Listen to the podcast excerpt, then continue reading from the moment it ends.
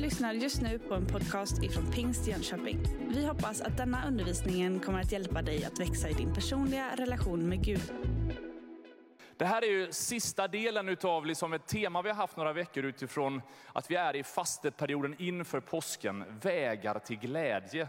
Och idag så är själva grundbulten gemenskap. Är det liksom möjligt att bygga sanna, djupa relationer i en tid som våran som fokuserar så oändligt mycket på yta istället för djup? Igår kväll så var jag angelägen om att ha på mig fina kläder. Jag tänkte jag ska, nu är det årsmöte och allt möjligt, nu ska jag ha på mig fina kläder. Jag la fram allting där, jag hade strykit allting och tyckte att det var liksom en väldigt bra idé. Och I morse när jag gick upp så satte jag på kaffebryggaren och så gjorde jag mig i ordning. Och eh, när jag kom ut och satte på mig skjortan så bara, någonting är fel. Den är, den är alldeles för liten. Och då kommer liksom nästa följdfråga på något sätt. Har den krympt eller har jag växt? Och någonstans bara insåg jag liksom att ah, ja, jag har kämpat med att gå upp i vikt hela mitt liv. Det verkar vara en omöjlig uppgift för mig nästintill. Den verkar ha krympt. Och jag försökte sätta på mig den och så såg att det fattades som en decimeter i ärmarna och lite grann här runt midjan. Och den är ju så jättefin skjortan. Jag hade fått den av min fru för ett tag sedan. Jag tycker den här var jättefin. Och den går fortfarande, nej det går inte. Så jag äter lite frukost, fixar i ordning med lite till. Och sen gör jag ett nytt försök. Det, den, kanske, den kanske är lite bättre nu.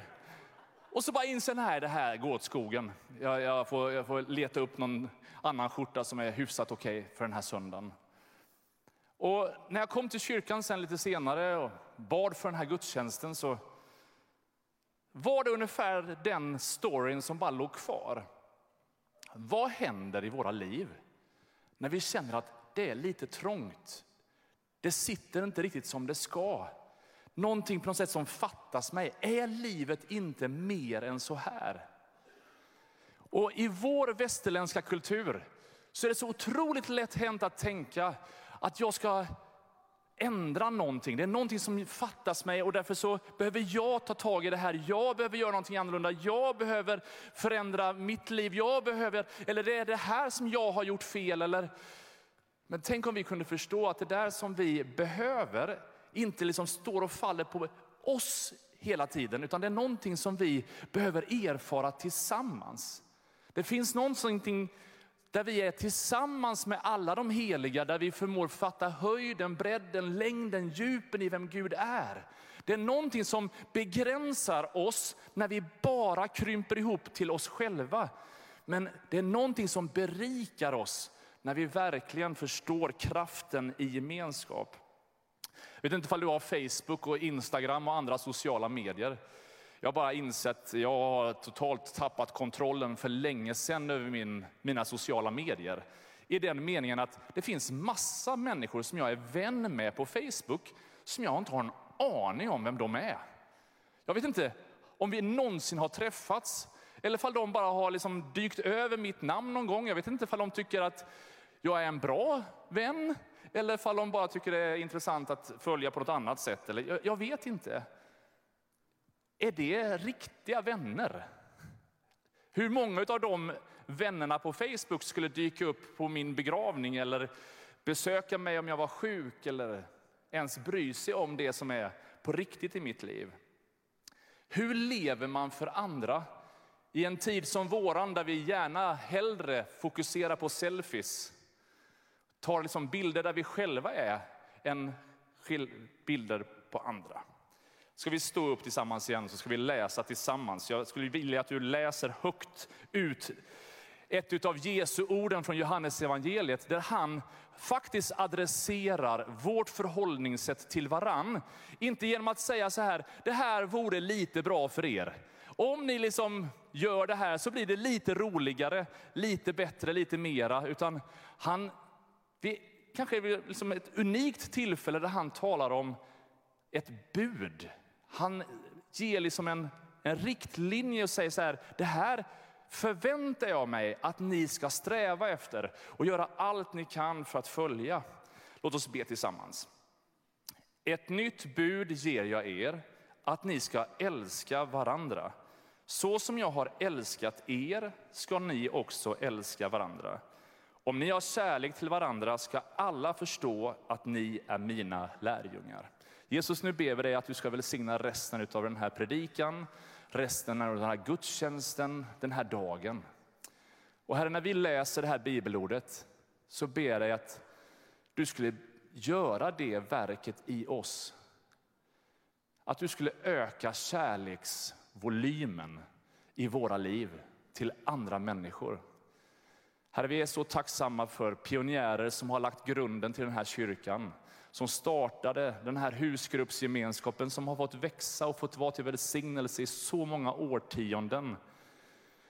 Och Herre, vi ber att samma iver, samma hängivenhet och att din kärlek skulle få pulsera genom oss så att den här världen förstår att vi inte bara är liksom en klubb för inbördes beundran utan vi har något större uppdrag. Där vi är dina lärjungar, där vi liknar dig Jesus Kristus. Åh Herre, vi ber dig, från den yngsta till den äldsta. Låt oss få vara bröder och systrar på riktigt. I Jesu namn. Amen. Varsågod och sitt ner. Ett nytt bud ger jag er att ni ska älska varandra. Vilken liksom hälsning att någonstans stämma sig själv mot och ransaka sig själv över. Och faktum är att Bibeln är full av exempel på att uppmuntra oss att det finns en, en styrka av att vara kyrka. Att någonstans det finns en kraft att vara mer än sig själv. Menar, I vår tid så stryks vi ofta under att liksom en bra kar reder sig själv eller ensam är stark. Eller vi kan ha alla möjliga olika uttryck. Och inget av dem är sant. Det är kraftfullare, starkare att vara flera. Och predikaren säger så här till exempel att bättre två än en, för de får god lön för sin möda. Om de faller kan den ena resa upp den andra. Men ve den som är ensam, faller han finns det ingen som kan resa honom upp. Likaså om två ligger tillsammans har de det varmt, men hur ska den ensamma hålla sig varm? Där en blir övermannad kan två stå emot och en tretvinnad tråd brister inte så enkelt. Här är en otroligt tydlig hälsning till oss att någonstans förstå hur kraftfullt livet blir när vi har ett starkt tillsammansperspektiv. När jag inte lever mitt liv bara för min egen skull, utan tillsammans med min bror och min syster, så åstadkommer vi mera. Vi kommer längre, vi når högre och de där gångerna då livet går sönder utlämnas vi inte till vårt eget öde. Det är så många gånger i mitt eget liv där kraften har tagit slut. Där någonstans situationen uppstår där man känner bara, jag vet inte hur jag ska ta mig ur den här situationen eller hur jag ska komma upp ur den här gropen. Då andra människors lovsång, då andra människors böner har fått på något sätt lyfta upp en. När man ibland kommer i en sån där liten jobbig period i livet där man kanske tycker att ingenting funkar riktigt som det ska. Eller man kanske till och med börjar tvivla på att Gud någonstans eh, fortfarande vill använda en. Så är det så härligt när det kommer andra människor som bara talar Guds tro och hopp och upprättelse över ens liv. Jag är förundrad över människor som lite nu och då skickar sms till mig. Händer ganska ofta att människor upplever att de i sin egen personliga bön får ett bibelord eller en sång eller något annat som de känner bara, men när jag bad i morse så kom det här och jag vill bara skicka det till dig. Och jag vet inte, liksom, det är svårt att på något sätt ringa in alla sådana där situationer, men det har betytt gränslöst mycket för mig. För varenda gång det sker så sker det precis i rätt tid med rätt budskap. Och jag känner bara sån förundran. Åh, vad jag skulle liksom tappa mycket kraft och fokus om jag inte hade det bönestödet i mitt liv. Och det verkar Gud säga, så vill jag att alla i min familj ska ha det. Det finns en enorm makt och kraft dessutom. Jesus säger att det två eller tre av er kommer överens om att be om i mitt namn, det ska jag ge till er. Det finns liksom en, en andlig auktoritet av överenskommelse i bönen. Vilket innebär att mina böner på något sätt förstärks tillsammans med andra. Och att jag tillsammans söker bönegemenskapen ger liksom kraft till genombrott i olika situationer. För er som redan har upptäckt att vi har lunchbön på tisdagar, eller så här för lunch, det är 11 till 12. Eh, så att man kan äta lunch efter den bönen. Och sen så har vi ju bön varje onsdag, torsdag, fredag klockan ett. Eh, och då är det bara en kvart. Sen på torsdagar på kvällen 18.30. Hängde du inte med alla tiderna nu så finns det på hemsidan. Men det är fantastiskt när fler och fler börjar hitta till den gemensamma bönen. För jag tror att det har en avgörande betydelse för det som ligger framför oss. För det finns också en förväntan på att Gud ska göra någonting extraordinärt när man kommer tillsammans. Han fortsätter det där i, i eh, Matteus evangeliet och säger att där två eller tre är samlade i mitt namn, där är jag mitt ibland dem. Vilket innebär att det finns en andlig närvaro som på något sätt blir tydligare, större, mer påtaglig i mötet av att vara tillsammans. Därför säger jag att fira gudstjänst inte bara gott för din skull, utan att, att du är här gör att det blir gott för mig också. Vi får vara med om någonting större, någonting mera i gemenskapen med varann. Den här gemenskapen förväntas ju vara sådär innerlig och påtaglig. Jag tycker Bibeln är lite rolig också när den formulerar några saker om det här med vänskap. Paulus skriver i Romarbrevet till exempel så här, var innerligt tillgivna varandra i syskonkärlek. Överträffa varandra i ömsesidig aktning. Det är ju underbara versar. Att vara innerligt tillgivna. Att, att visa det där extra medkänslan och vara lite extra omtänksam. Och så skickar han med, överträffa varandra i ömsesidig aktning. Vad innebär det?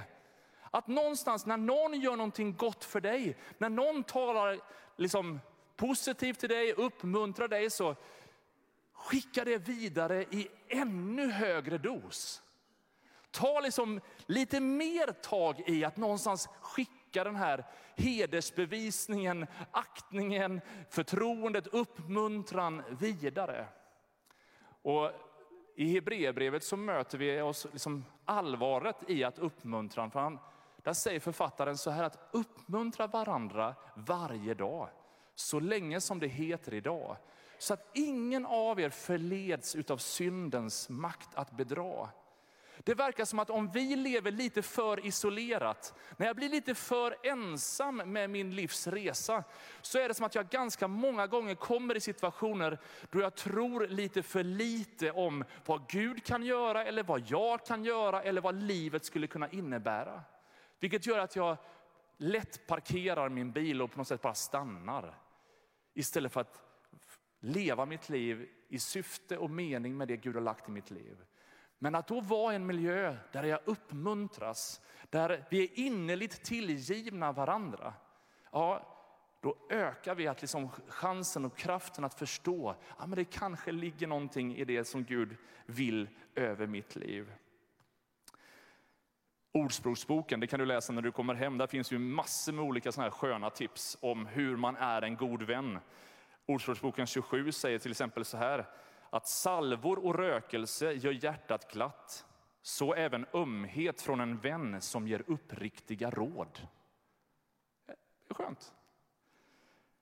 Det finns vissa saker som berör sådär på djupet av hjärtat. Och en vän som ger uppriktiga råd, är det någonting man lär sig uppskatta över liv, liksom under livet, är just det. Människor som vågar säga som det verkligen är. Någon som ställer frågorna. Ibland kan man ju vara lite förkyld och det rinner i näsan eller något annat. Sådär. Vem, är, vem är tillräckligt mycket vän för att säga att du, liksom, du har någonting på nästippen eller gylfen är inte stängd? Du vet, man uppskattar att någon tar mod till sig och säger till att du eh, behöver nog se över det här eller göra det här. Jag skulle vilja läsa en bibeltext som är lite annorlunda. Jag har bävat lite för den här söndagen. För att någonstans så är den så allvarsam när det handlar om gemenskap och församling och våra liv. Och hela den här bibeltexten som vi snart ska läsa, den, har, liksom, den är liksom egentligen en, slutet av ett långt tal då Jesus har adresserat väldigt många saker i den som utmaningen på något sätt att vara kyrka och att vara efterföljare. Jag tänker bara att vi ska läsa texten och så ska du få fundera på några olika perspektiv. När jag läser den här berättelsen, vart placerar du in oss som kyrka då? Vilka är vi i den här berättelsen? Och när du har reflekterat över vilka vi är så kan du fundera på vilken påverkan har du in i den här berättelsen? Och vad påverkar den här berättelsen ditt liv? Ska vi läsa tillsammans. Sedan berättade han denna liknelse. En man hade ett fikonträd planterat i sin vingård. Han kom och letade efter frukt på det, men han fann ingen. Då sa han till trädgårdsmästaren, i tre år har jag kommit och letat efter frukt på det här fikonträdet, men jag hittar ingen. Hugg bort det. Varför ska det få suga ut jorden? Men trädgårdsmästaren svarade, Herre, låt det stå kvar även i år tills jag har grävt runt det och gödslat. Kanske bär det frukt nästa år. Om inte kan du hugga bort det. Vi har årsmöte idag vi gör någon slags avstamp för det som har varit och vi tittar framåt. Och i detta blir det någon slags ransakan. Gör vi det som Gud har tänkt att vi ska göra? Levs mitt liv på ett sådant sätt så att det behagar Gud och blir det som han har tänkt? Det är lätt att ha mycket aktivitet, det är lätt att göra många olika saker, men gör vi det som är på Guds hjärta? Det är lätt att ha många drömmar, det är lätt att ha många anslag och ansatser, men frågan är, vad utav det som jag lägger min kraft och min tid på ger Gud ära? Det verkar finnas ett allvarsamt slut i den här liknelsen som Jesus ger, där han talar om att det verkar finnas en bortre parentes utav om inte det sker om ett år så får du hugga bort det. Det verkar finnas en deadline att någonstans faktiskt leverera. Och vad innebär det då i så fall? När jag tittade i slutet av förra året på vår dopstatistik så insåg jag att vi har döpt några och vi gläds över alla som kommer till tro och låter sig döpas. Men det var inga exalterande siffror. Och så känner man så här, ja, men det har varit corona, det har varit det här och det här. Och absolut, det finns många ursäkter och många förklaringar. Samtidigt så bara fick jag sån nöd i mitt inre. Herre, hjälp mig att leda andra människor till tro. Herre, hjälp mig att i oroliga tider ännu tydligare ge människor hopp och visa på kärlek och kraft. Finns det någonting i mitt liv som du behöver ansa och rensa i? Vem är du i berättelsen? Är det du som äger vingården eller fikonträdet? Är du trädgårdsmästaren? Eller är du trädet? Eller är du någon gren i det där trädet? Det verkar i den här berättelsen ändå tvinga oss som Guds efterföljare att leva ett liv där vi säger Gud, gör ditt verk i mig rensa, ansa, Gräv och vattna mer utav det du är i mitt liv. Ge mig ett nådens år.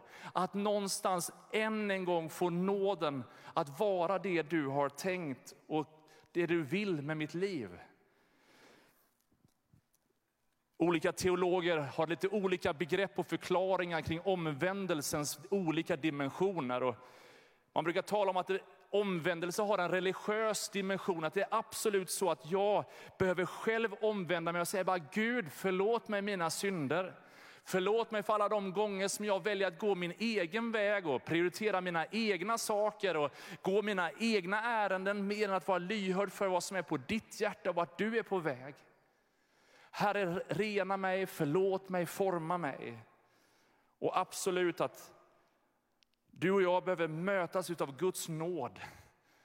Och att någonstans bara ta emot oss, liksom, ta emot den nåden som han ger och respondera på den genom att låta oss döpa oss och följa honom. Men sen finns det en etisk dimension av omvändelse.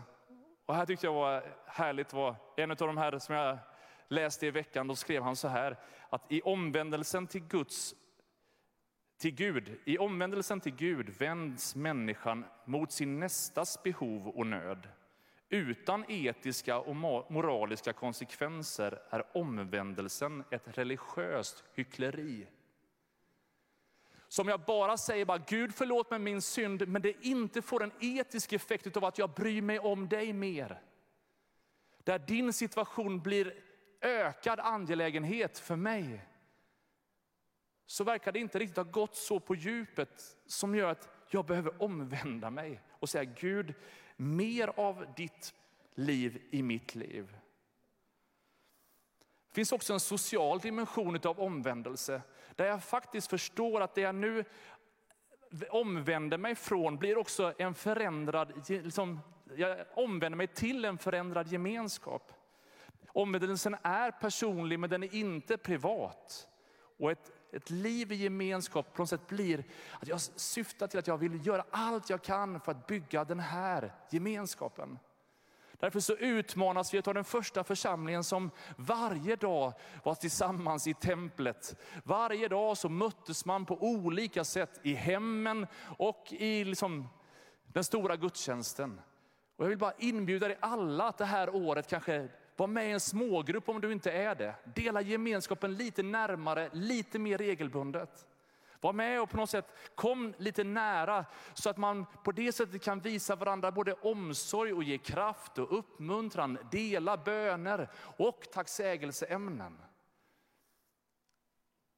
Gud, hjälp oss att omvända oss på ett sådant sätt så att det märks i vårt sätt att relatera till varandra.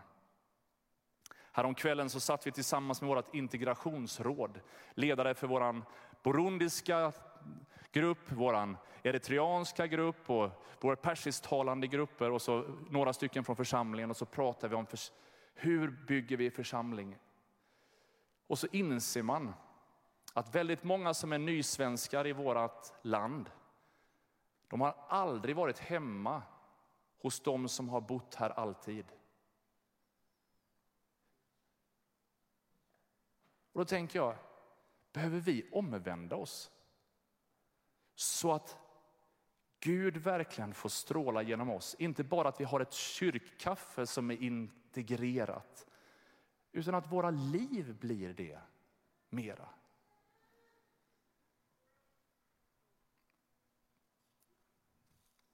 Och därför så, den här texten vi alldeles nyss läste, den har utmanat mig i att ett år till. Herre, ge mig ett år till. Och utan att lägga någon slags tidsperspektiv för mycket på det här året som ligger framför, men att någonstans vi som församling den här söndagen på något sätt skulle behöva kanske omvända oss och säga, Herre ge oss ett år till. Låt ditt liv få spira genom oss mera synligare, tydligare. Vill du läsa en lång bibeltext när du kommer hem får du gärna läsa Johannes kapitel 15 och så får du själv fundera över hur du kan någonstans se till så att ditt liv förblir i honom som är liksom stocken och vi är grenarna. För det verkar som att vi i vår egen oförmåga, vi kommer aldrig kunna leva det där fruktbärande livet. Men om vi är inpluggade i honom som är stammen, så får vi livet, kraften, allt det som vi behöver för att förverkliga Guds syfte med våra liv. Och att vi skulle få göra det tillsammans det här året som ligger framför. Jag ska be att lovsångsteamet kommer fram, tiden går mot sitt slut och vi ska ha en lång dag framför oss. Vi ska ge tid till förbön och så också. Och alldeles strax på min högra sida så kommer det vara möjlighet till personlig förbön där du kan få nämna fall det är någonting som du vill sätta ord på. Och på min vänstra sida så är det mer en välsignelsebön. Du behöver inte säga så mycket, men förebedjarna möter upp oss och möter upp dig och mig. Ett år till. I den där bibeltexten så tror jag att vi ska läsa in den som att det är Jesus som är trädgårdsmästaren. Och det är han som ger oss den där nådetiden. Men det allvarsamma ligger ändå kvar över förväntan på trädet. Att förverkliga det som det är skapat för ämnat till. Och då är min enkla fråga, är det så att du idag känner behovet av en längtan efter att hans liv skulle få spira genom dig mera?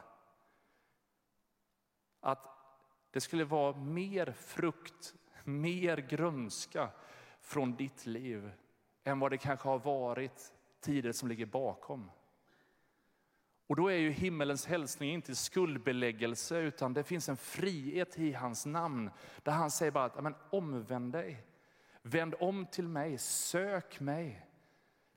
Så ska jag också låta mitt ord bara få fäste i din själ och du ska få ny kraft, nytt mod för det som ligger framför. Ska vi resa oss upp över hela kyrkan och så ska vi gå in i en avslutande förbön tillsammans kan bara där du står en liten stund be med dina egna ord och så pröva det i ditt eget hjärta. Om du skulle lite allvarsamt spegla dig i spegeln. Grönskar ditt liv. Bär ditt och mitt liv frukt. När vi tittar på församlingen är den allt den kan bli?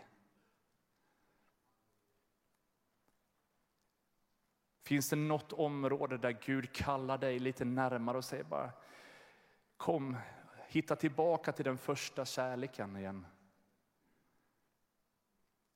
Jesus, du ser oss alla i det här rummet just nu. Och vi är så enormt tacksamma för din nåd och din trofasthet. Att du inte ger upp oss, utan du kallar oss och söker efter oss och lyfter oss upp, Herre. Samtidigt så vill vi bara ödmjuka oss inför dig, Gud.